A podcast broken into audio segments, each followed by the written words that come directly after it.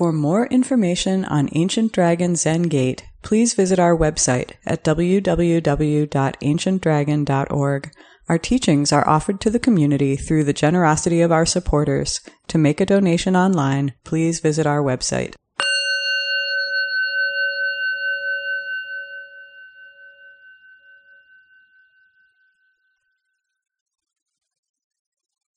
Uh, well, hello, good evening, everybody. So, uh, my name is Dylan Torpov. Uh, I'm a, I'm a member of the board here at Ancient Dragon. I've been practicing here for uh, a couple years. Um, and what I'm talking about tonight is I, I just took a, uh, a trip to Green Gulch to do their January intensive. So I'm to give just a first a brief overview of what Green Gulch is as a place, um, what the January Intensive is as a container of, of practice, uh, how the experience was for me, give a couple of uh, hopefully uh, entertaining little stories, and um, and then open it up for questions. And, uh, and I'd love to talk with everybody um, about about the experience. Um, so uh, first and foremost, so what is Green Gulch? So uh, we are Ancient Dragon is in the uh, Shunryu Suzuki lineage of Soto Zen in the United States, and uh, San Francisco Zen Center was founded by Shunryu Suzuki, and it has three main practice centers. One being city center in the in the heart of the city of San Francisco. Another one is uh, Tassajara, which is more of a monastic practice center out in a little bit more of the wilderness of California. Um, and uh, then there's also Green uh, Green Gulch, which is the third practice center and that's on Muir Beach. It's a few miles west of the Golden Gate Bridge, and it operates both as a organic farm and garden, as well as uh, a Soto Zen temple. And there are um, teachers and practice leaders and residents who live there. And uh, there's also throughout the year a number of practice periods and intensives that people uh, travel all over the world to go to. Um, so uh, this was a trip that I had wanted to do for uh, a long time. And well, I mean, I've only been practicing for six years, so I should say probably more specifically, I've wanted to do this for about two years, I'd say. And um, uh, I was really encouraged and supported by folks to go and the timing just lined up and circumstances lined up where the opportunity to go in January was um, made possible. Uh, and so I did. Uh, so at Green Gulch, um, I want to just paint a little bit more of a picture of what the place is physically. Uh, it, it's, um, I think most of the square footage is really the farm. Uh, a lot of the fruit and vegetables that are grown there are used in the meals that are provided in the kitchen, uh, in the at the dining center, uh, and they're also sold in local farmers markets. The place is really famous for its bread, in particular. Uh, it's it's kind of the the treat uh, during the day when you're holding out for waiting for snacks. You're kind of waiting for the bakery to come out with a loaf of bread that's open use for everybody. Um, and that was really good. It felt a little bit funny to like make peanut butter and jelly sandwiches out of like this iconic bread and you're like, you know, making making PB and J out of it. It's great. Uh, there's also a lot of nature trails around. It's very easy to. I guess I, I want to say it's always easy to commune with nature, or that it's always possible to commune with nature. But Green Gulch really invites you to do that, um, both with. Uh, it's sort of in this place that's not quite wilderness, but also definitely not the city. So there's it's kind of in this liminal space where you're there's things are built, but they're built in a way that is uh, uh, very much in communication with the naturalness of the world, trees and the surrounding wildlife, um, and it's really easy to go go out into the woods if you want to, um, and go out to the beach. There's a really beautiful beach right there uh, as well. Um, and so, in addition to the farm, there's also a really rich Zen library, uh, a sauna, the restaurant quality kitchen, uh, the dining hall, classroom, conference center, guest living quarters. Um, it really kind of feels like a, a, little bit like a college campus, a little bit of like sort of a, uh, if if uh, if Zen there was sort of a, a, liberal arts college for Zen. This kind of feels like what it would be. Um, and I would say the heart of the place, though, is the Zendo. Um, it's, I think, literally probably in the center of the uh, of the of the campus. And one of the entertaining parts of being there is there's lots of twisty turny winding paths that all can kind of get you wherever you need to go, which I thought was a rich experience to kind of recognize that, oh, I, I use this path over here, and that eventually will get me over there, actually. Like once you start to map out the place and get your handle on where everything is, you kind of see that all these winding roads can get you wherever you need, which uh, I really appreciated. But they all also lead to the Zendo at the same time. Like they all kind of find a way to get you to the central artery.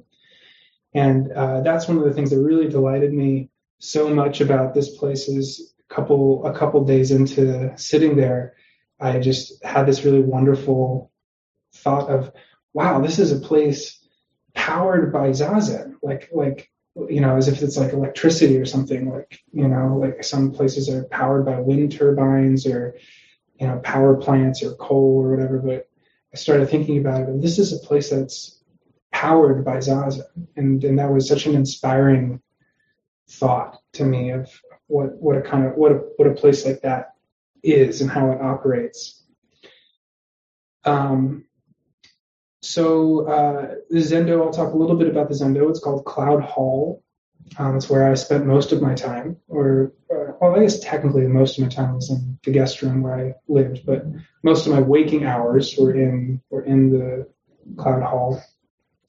It's sort of a dorm room as well as a Zendo. Um, when you walk into Cloud Hall, there's about two floors worth of um, of the space that is uh, for residents, for people that either live there or are staying there uh, for a practice period. And uh, and then there's the Zendo itself, which is uh, bigger than our old Zendo back at Irving Park. It's bigger than this place. I would say holds maybe 70 people comfortably. And um, it is like the whole place, it's really intimately interwoven with the surrounding nature. And this is partly due to, I think, how much of it is constructed with wood and, and that it's not very heavily fortified wood. It's very easy to hear what's going on outside. You can, when you're sitting, you can hear hawks calling and owls and birds and uh, rain. It rained a lot. I got there during uh, a, a, a, pretty historic storm, which was an interesting uh, fold of the of the story. I didn't know if I was going to be able to actually get to Greenville, so I did. But um, uh, lots of rain the first week or so. Uh, but it was really easy to hear that, um, which um, was really soothing, I thought.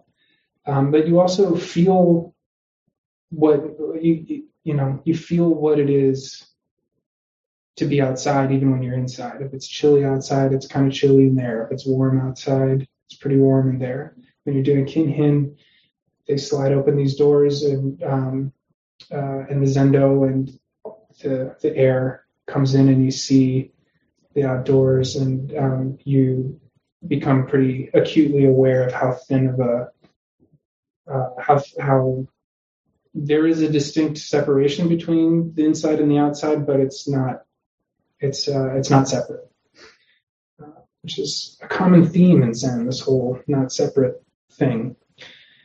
Uh, let's see. So I stayed in the guest house, uh, which was right by the sauna, near the yurt where all the spare firewood was. Um, but my favorite place was um, the Big Bell, which I think is relatively new in the last couple of years. I think it was built in the 70s, but I, it looks like it's taken, you know, it hasn't it hasn't gone up until relatively recently, uh, within the past like six or seven years. Could be wrong about that. But I loved being um, sitting at the base of this bell during my breaks. Um, there was just a lot of uh, strong, steady Samantabhadra style energy to this bell. It announced when the practice day was beginning, it announced when the practice day was end, ending, and it would be rung with this really big piece of um, trimmed log that you would kind of throw would be too strong of a word, but like, you know, point towards would be too soft of a word. So you'd strike it, I guess, but it took a lot of energy to do it. Uh, but it was also located in a part of the campus where all, a lot of the sunshine would be. So, you know, during the day, uh, when you want to take a break and, you know, enjoy the sun, I would always, I would often find myself um, soaking in the sun and sitting at the foot of this bell and just kind of letting it uh, support me and all of its practice enthusiasm that was in this bell that I could really feel. Okay, so then what is the January intensive? Uh, the January intensive is uh, essentially like a three week sesshin. Uh, if for folks that know Zen terminology, uh, what a sesshin is basically a period where you're you're focusing on the practice of zazen and what does that mean, uh, and uh, and making that the central matter of what you're doing on a day-to-day basis. Uh, it's slightly more relaxed during the first two weeks. It's a, uh, and then in the last five days, it escalates toward it being um, a more intense, more formal sesshin. Uh, the basic schedule is uh, you wake up at 4:30 a.m. You start sitting at 5 a.m and then you continue alternating sitting with walking meditation for most of the morning, unless there's a class. Uh, then there's formal meals in the Zendo uh, for breakfast and lunch that are preceded by services. There's a break in the afternoon, and then you do a two-hour work period. There's another little break, and more sitting and walking meditation, then a more informal dinner which during the last week becomes a formal dinner, um, and then more sitting, more walking meditation, and then you go to bed at 8:30, and then you do it again the next day, and that's you just get in that rhythm, and that's and uh, you uh, you sort of relax into that, dive dive into that kind of schedule. Um, you're encouraged to be using functional speech if you're talking. Uh, well, during uh, as much for as much of the day as possible until dinner time, where there's kind of a really cute moment where somebody will hit the clackers and say good evening, and then everybody starts chatting away together. Uh, for the culminating like five day sesshin, it's really simply just additional sitting periods during the day. It just means you're sitting more, talking less, and uh, and dinners in the zendo rather than kind of a more informal chatting in the dining, dining hall. Uh, so, how was the experience for me personally? Uh, I really felt like I was thriving in that kind of environment. Um, uh, my mind body connection really felt very at home in that kind of structure. It was a structure that really made sense uh, to my body, to my mind. I think now that I've had a couple weeks to look back on it, I think I took it on a little bit more hardcore than I than was perhaps necessary. Uh, but I think also that that's probably what I wanted, or else I would have done it differently. I think that's what I wanted to do. Uh, I wanted to, you know, uh, get the absolute most out of it and do it as much as it could be done. I really loved the sitting. Uh, the sitting. I really loved the clarity and simplicity of the schedule. I loved um, my my mantra going into it. You know, after getting advice from folks here at Ancient Dragon about how to approach it was show up early and follow the schedule. I basically adopted the the schedule as my teacher uh, while I was there, and that was a really uh, robust experience for me. I really felt like myself. Um, and following that schedule is is you know it's re- it's a really simple idea, but it's also a really big challenge. You know, it, like there, there's not it's not complicated, but to get into the rhythm of meeting it uh, throughout the day is kind of like riding a horse or learning how to ride a bike or something like that. Um, with the added bonus of you know meeting your crying inner child at times, and you know that, that kind of when you're staring at the wall 14 times a day. So, um, but I it uh, I think for me, so much of my life, I'm wondering, you know, is this a worthwhile task? Like, is what's the point of me doing this? And what about if I did something else? And is this actually important? And I didn't really feel that way when I was at the intensive at Green Gulch like the point felt very clear to me.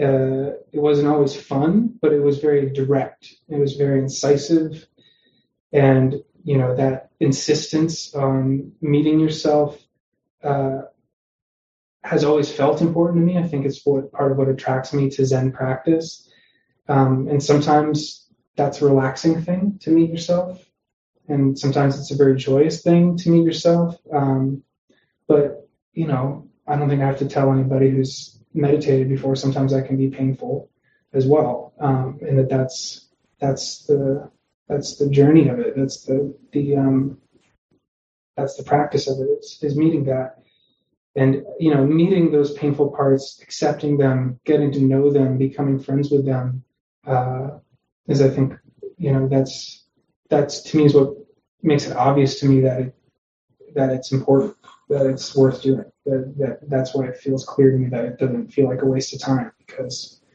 um, uh, meeting yourself as uh, it goes beyond yourself. Uh, the biggest challenge for me was probably the first, I think, three or four days, uh, and that's mostly physically uh, it really became obvious to me that my body was not in top sitting shape very quickly. Uh, I've, you know, sat every day for about five years, but especially during the pandemic, I was sitting 30 minutes pretty comfortably in a chair. And I realized once I got into the Zendo at Green Gulch that that was, it, it was very important to me to sit in Seiza position, which is um, sitting like a, it's a kneeling um, position on the floor with a usually with a special kind of bench. And I, I, felt very committed to doing this entire intensive with you know not that much cushion support and this Seiza bench. Like i really wanted a sort of bare bones approach like that. And i figured out pretty quickly once i got into the zendo that my body uh, was it was going to take some uh, going to take some special effort to get my body there. The first three or four days were pretty memorably painful. um, you know, when when you, you you haven't trained your body to do that. Um, and I think the uh, the meals, especially, I think were the hardest part for me at the beginning because uh, I think in America, especially, like we have the we have a little bit of escapism tied into meals you know like oh it's you know like when we're working when's my lunch break you know? And you can go off and get a sandwich and come back to the office afterward. And so there's a little bit of this idea of like when you know the the meal is going to be the break. And so when i'm i had that kind of mentality for the first couple of days when i was sitting i was like okay this is really challenging and my legs are really hurting but hey breakfast is coming up. You know that's going to be that's going to be nice. And it's actually more difficult than the sitting because you eat in a style called oryoki st- style, which is basically zazen as eating in a very particular kind of ritual that's been honed for about a thousand years. Uh, that you so you basically have to be more focused in that than you can be when you're sitting. Like sometimes you're you can kind of drift a little bit while you're sitting, but you know everybody's watching each other eat and nobody wants to drop anything and there's very particular points to bow and you're doing the whole thing in a meditation posture anyway so you're not really getting a break from that either. So that was a big hurdle for me the first couple of days is like anticipating that this break was happening and having it was absolutely not. Uh, so i had a kind of a rocky relationship with oryoki initially that turned into a very loving one mm-hmm. um, once i my body kind of adjusted uh, but that was initially really difficult. Um, one of the things I also loved was the the relief of the break, and it sounds kind of obvious, but uh, in America, there's I think such a pervasive attitude of the importance of being productive with our time, and especially post pandemic, I think our workspaces can be kind of hybrid all the time, where you can be kind of maybe working on something whenever you're awake, like that possibility is open. You can be working at home or working in the office whenever you're on the internet. So there's the idea of having a clean break on something is feels a little awkward. And then sometimes I feel there's a little bit of sense of guilt of like, oh, I'm taking a break, but I should be doing this. And during the intensive, like when you're just following the schedule, when it's time for a break, that's that's it you know, you just take a nap. And that's like your, your instruction is go take a nap now. And then that, and the clarity of that just felt so nice. Um, and so, you know, when you take a, when it's time for a break, I just took a nap or went for a walk or sat under a tree or ate an apple. And then, and that really helped me, that clarity of that distinction really made it much easier to commit wholeheartedly to going to the classes and going to the sittings and, and being able to put everything I had physically and uh, and um, stamina wise into completing the sesshin. Uh, another thing I really love is I'm definitely a morning person, and so getting up early and sitting at 5 a.m. Uh, uh, was really exciting. I think that was actually, I think, the first thing that attracted me to Zen practice when I heard about it. When my dad was like, "Hey, I'm going to wake up early and go into Cambridge to go to the Cambridge Zen Center," I felt like waking up early to go meditate. What, like, I don't know. I just felt like it had this really inspiring energy to it, and so I really loved, like, you know, the the the, the, the passion of you know, somebody running around with a bell at 4:30 in the morning to get everybody ready to go have a zazen party at 5 a.m. Um, is is just uh, I really love that, uh, and it's also fascinating that looking, you know, I look at the schedule now, and it looks rigorous and intense, but especially when you get like you know 20 days into it it just starts feeling like that's the way that time works now. It doesn't feel particularly special. It just feels like and i think i've and i know i've read some some things where shunryu suzuki talks about this about when folks come to the temple and observe monks doing their thing they think it's special and strange in some way but the, monks that are at the temple are just like this is just day-to-day life. And that i i, I I felt that kind of energy when once you've gotten into the rhythm of it, that it just your consciousness and your body just adjusts to that being the rhythm of day to day life now, and it doesn't feel particularly extraordinary in any way. Um, let's see. So uh, my plan was just to go there and follow the schedule, and that if I did that, then I would consider it a success. But um, the thing is that the intensive finds a way to to throw curveballs at everybody. Like there's you can't really take a back seat when you're doing it. They if it's a if, I think if it's a well run session, they find ways. The folks that are organizing it, the practice leaders, find ways to make sure that everybody's on their toes. um, which was a surprise to me. I didn't really have expect that, but you know, like the first day I was there, I was announced to be on, that I was on the Shoten list, and I didn't even know what that was. Eh, but and I was like, wait, I have a job. I just got. I thought, you know, I thought I was just getting here and sitting all the time. So that that really threw me for a loop. Um, and the Shoten is the person that rings that big bell in the morning to uh, and in the evening, which I really love doing. But I was initially a little bit cranky about that. About like, you know, I'm I'm barely ready to sit, and you know, it's like, you know, I have I've, I've got I'm you know I have to listen for the sound of the striking of a match to know that that's when I go to the front of the zendo to hit a drum, you know, and it's like so they really will throw you, you know, into into the the deep end, um, and I think being ready to be uncomfortable like that is part of the experience, and to trust that you can do it, and that they will they wouldn't give you the job if you couldn't do it. Uh, was a big part of it. So not just that, but you know, not just being a Shoten, but you know, I helped do the composting and shoveling all this, literally all this crap, like on from one pile onto another pile, and uh, out in the farm, and uh, serving during uh, the meals and doing all the dishes, not all the dishes, but some of the dishes, and uh, you know, it just teaches you how much flexibility is central to doing that kind of practice. And it made me think of us here at Ancient Dragon, honestly, that like when, uh, and, and I think that was when I was there, I remember this being, this is the thing I want to tell folks when they come back from Ancient Dragon is like,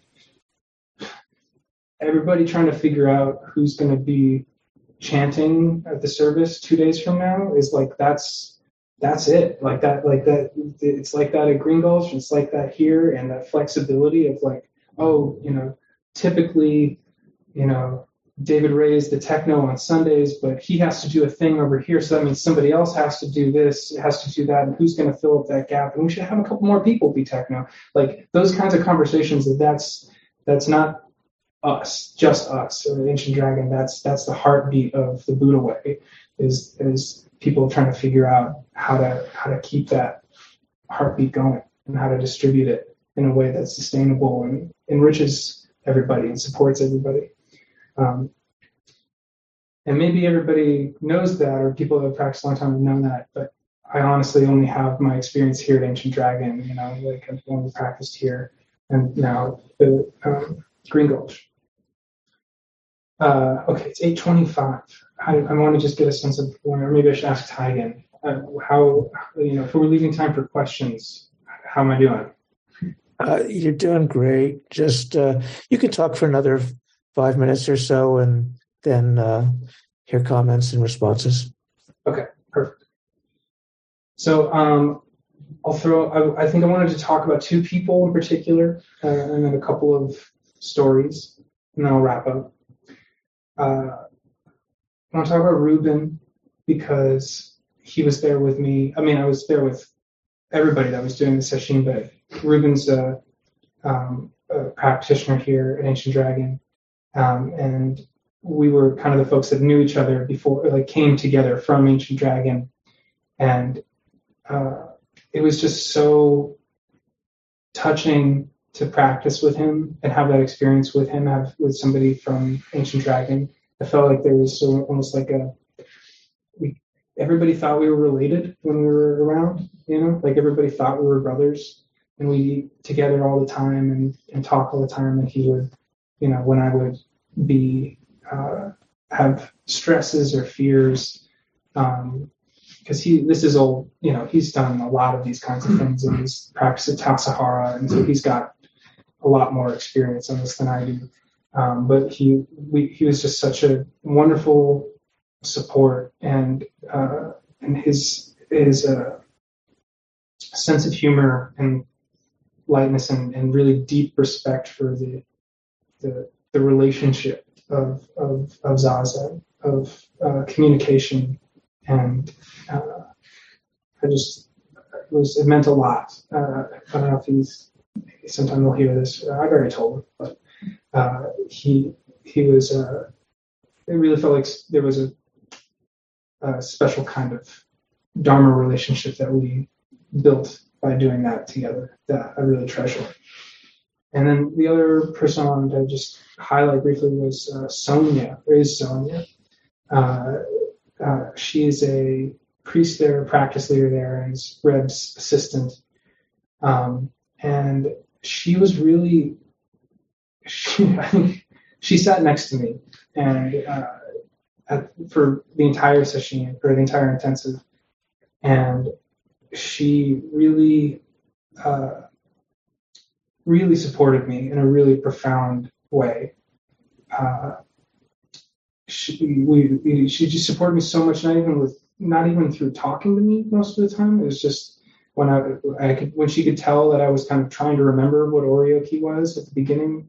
She, you know, we did this little dance of the Oryoki procedure, and she just kept doing it with me over and over again, and um, and uh, and she could tell when I was a little bit distraught about something, and would chat with me, and I had a really wonderful practice discussion with her that uh, helped kind of do a couple of turning points for me in my practice.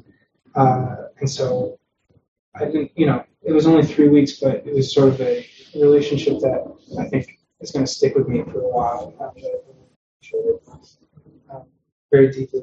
And I think she had a really big impact on me. Continues to have a big impact on me. So, okay, a few fun stories. I'm going to try to tell these quickly. Uh, so, we chanted the Eihei Koso Hotsugan, and I should tell you why we did it, is because the intensive was led by Tenshin Reb Anderson, who is uh, uh, Taigen, Taigen's uh, teacher. And before every class, he would have us chant the Eihei Koso Hotsuganmon. And uh, so we chanted this over and over and over again. And it became very inspiring to me. Um, uh, and and I I remember at some point feeling like I wanted to take it home with me. Um, and so uh, I went up to Valerian, who was the Ino, and I said, Valerian, I, I want to.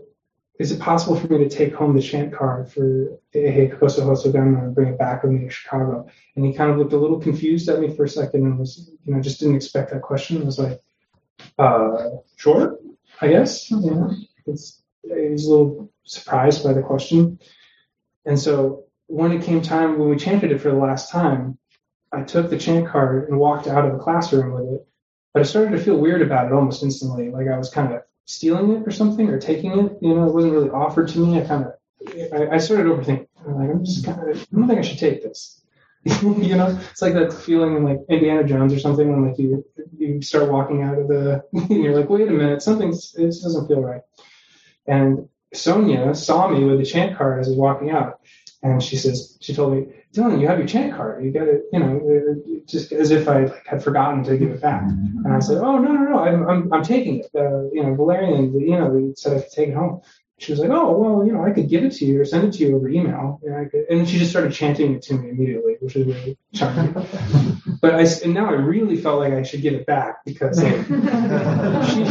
she, she she wanted to give, she wanted to give me the gift of giving it to me and I already and I had this copy of it that I felt like I was kind of stealing. Mm-hmm. So now I had to figure out how to give it back so that I could accept the gift from her. So I had to find. So then I, I've tried to concoct a way to give it back on give it put it back on the pile. But then when I went back to the classroom, the pile was gone. So there's no pile anymore for me to rectify this. So now I was stuck with this chant card that I didn't want to have anymore. so I'm sitting in the dining room and feeling a little bit just you know how am I going to solve this you know, dharmically uh, so I can feel settled in my dharma. And Valerian walks into the dining room and and oh perfect okay so I went up to Valerian and I said Valerian okay I know I asked for this chant card but I kind of feel like I'm taking it rather than it being you know like I feel like I'm, I'm trying to steal it or something and Sonia wants to email it to me and so I want to receive that gift. So I'm wondering if I can give you back this chant card, or, the, huh? and he like looked at me and was very like um, uh, he thought it was really funny. Um, which I understand now. And, and he took the chant, he took the chant card, and he held it up to me, and he said, will you please take this chant card back, back to Chicago? And I, and I said yeah. And I said yes. So this is this is the chant card, um, which I can pass around. Oh, I wanted to pass around something else too. There was this um, one of my friends there, uh, Kat. She had a great name, Kat Moon. Is her name, uh, and she, she was an artist, and so she made all of these little pieces of art for everybody that went on the um, intensive to take home. So I took this one because the sitting was really the most powerful thing for me. And there's this little rabbit that's snoozing. And there was this older gentleman who would fall asleep during zazen all the time uh, when we were in there. And, I, and so I found that really charming. Uh, so um, I'll pass it around. Um, there's two other stories, but I don't think they're as funny as that one that I just told. So I'll, I'll save them if I need to use them during the Q&A.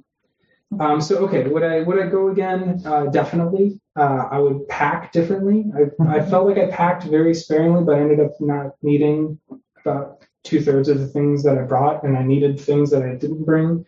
But um, I would also connect more with family if I did it again. I, I think I, I really kind of cut myself off from the grid and didn't turn my phone on for three weeks, and I think I would change that um, if I if I did it again. Not to like dive into the internet again, but just to be a little bit more available to my family. Um, and I would also just say finally that like the effect on me on this now that it's been a couple of weeks is not really what I expected. Um, I expected to feel like really settled now and resolute and decisive and clear about where I was going next in my life. And actually now I feel very like immersed in this mysterious pivot uh, like knowing that I'm in this process of figuring out what this next chapter of my life is, but it actually feels really uncomfortable, and it feels like the ground is moving kind of everywhere, and and um, you know, and it feels close by, but it's not as much. It's not as much fun as I wanted it to be. Um, but you know, I think that's what time it is for me to do, and I really know that that intensive made it possible for me to greet this moment in my life and make those decisions. Um, so I'm really grateful for it. Um, and I'm really grateful to everybody here um, and everybody in the Sangha because I really, it really was touching how much support and encouragement um, to do it there was. So thank you very much. And yeah, questions, comments.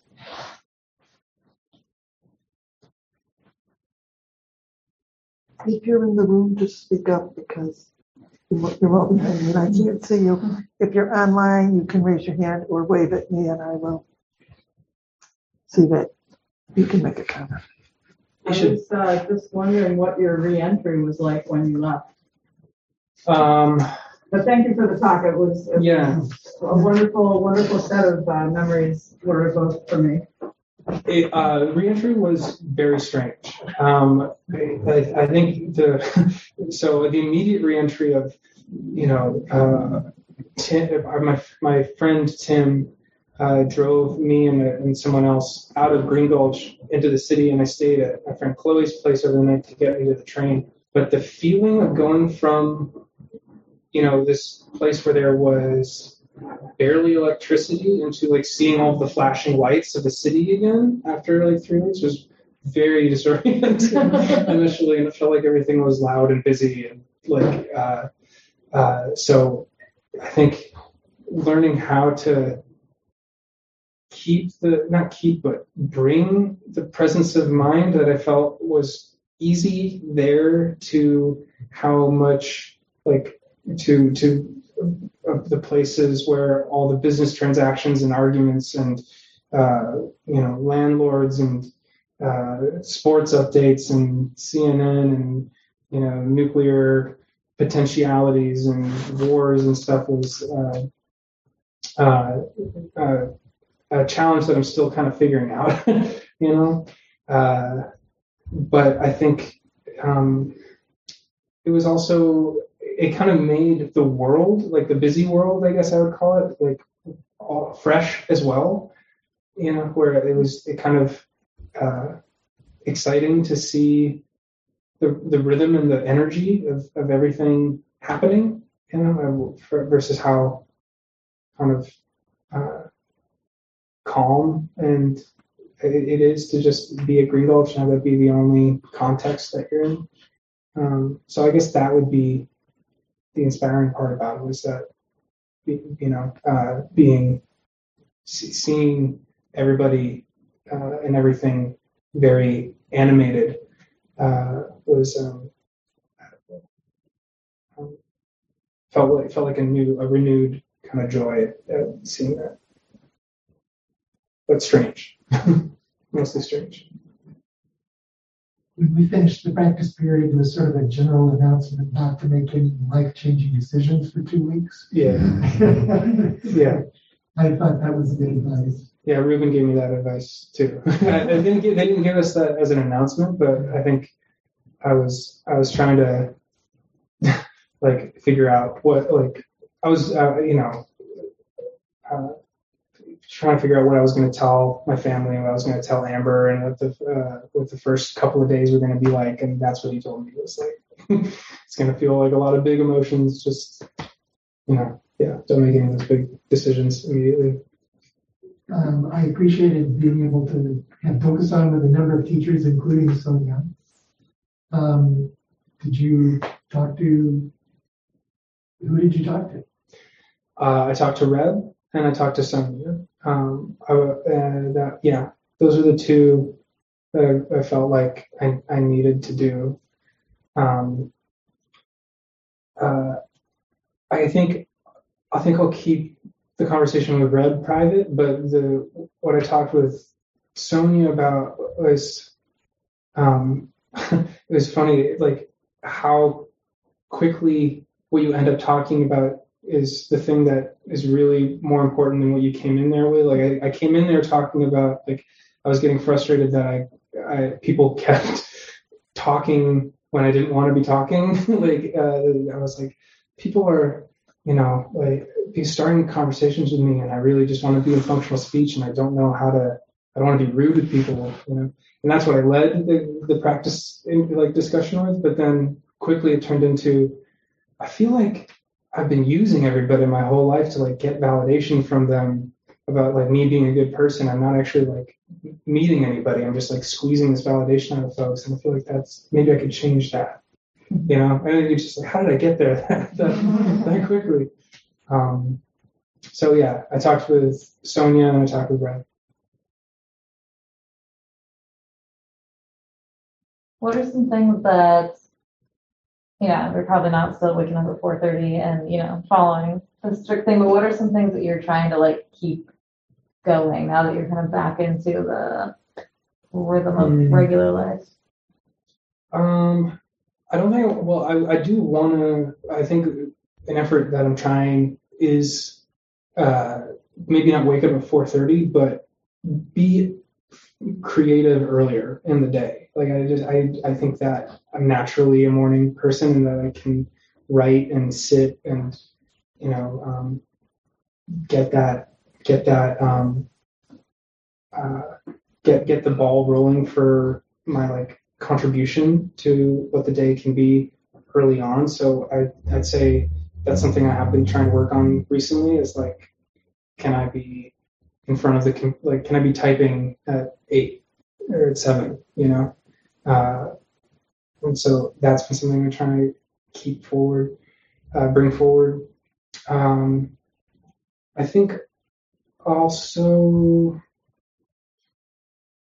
this sort of everyday mind of it, uh, of, of you know, not feeling like like the the the place is is powered by zazen, so it's easy to have that just be the everyday mind, just you know the the simplicity of zazen being how you interact with the world and not anything special in particular.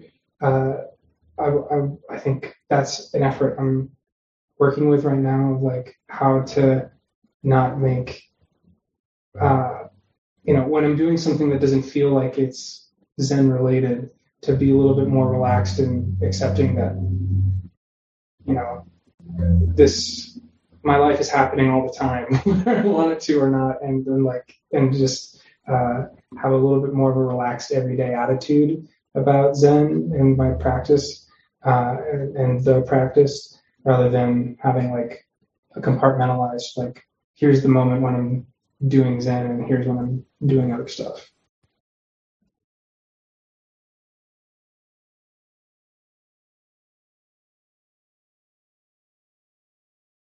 I think I see Bryant. Yeah, Brian. Hey, thank you. Can you hear me okay? Yeah. Dylan, I absolutely love that you really connected with the big bell because as a drummer, I've been in love with sound my whole life, gongs and cymbals. And uh, to me, that connecting with that that kind of sound um, is a, a different kind of connection. You know, it's a non, it's almost Bodhidharma like, you know, beyond words and letters. Um, but that's not, it's just, uh, that's just the comment. I love, I love that connection you made with that. And, and I completely empathize. So in a way, I, my, you already answered my larger question, what it was going to be, which was sort of using bell language, uh, what continues to resonate for you from that whole experience, you know, like you just, you're walking around now here and something just comes into your awareness from that experience. What, has there been a predominant thing that, but you've already kind of answered that question already, but so. Uh, yes. So I'll answer that. But the first thing I want to comment on is that, uh, your comment about the bell is, yeah, that's I think you and I both really connect with music. Like music is a very important part, a very big dharma gate for me. And so a koan or a, a gate that I really work with is like how how do I hear everything as if it's music that I really love, you know? Like and I know there's fields of music theory that are, you know, talking about the artificial separation between music and not music. Um, so that's and I think about that or I don't I try to try to think about it, but I try to have that, do that presencing when I'm sitting of hearing everything like it's music. Uh, so that's probably an aspect of why the bell was a big deal for me. Um, what's resonating for me now is, or continues to resonate for me now, would be uh, I think the relationship building. Um, like I, I this is one of the, one one kind of silly thing that I did, but I don't regret. Is on the last day I got a little notebook and I went up to as many people as I could and I said, "Will you sign my intensive yearbook?" and so I got like little messages from from all the friends that I made and you know uh, their their name and signatures. Um, and I think I did that because I really value you know the the the, the relationship aspect of practice. Um, and I love that you can run into somebody you know that you did a practice period with four years ago, and it's like you know your old friends. If you haven't run into each other again, there's kind of a a bond there that um, just stays with you. So I think uh, I've felt more of a, dr- a drive to take care of the friendships in my life um, you know, I'm starting to really think about who are the who are the close friends that I have that I haven't called recently. You know, uh, so I I think that's probably resonating. Nice, thank you. Yeah.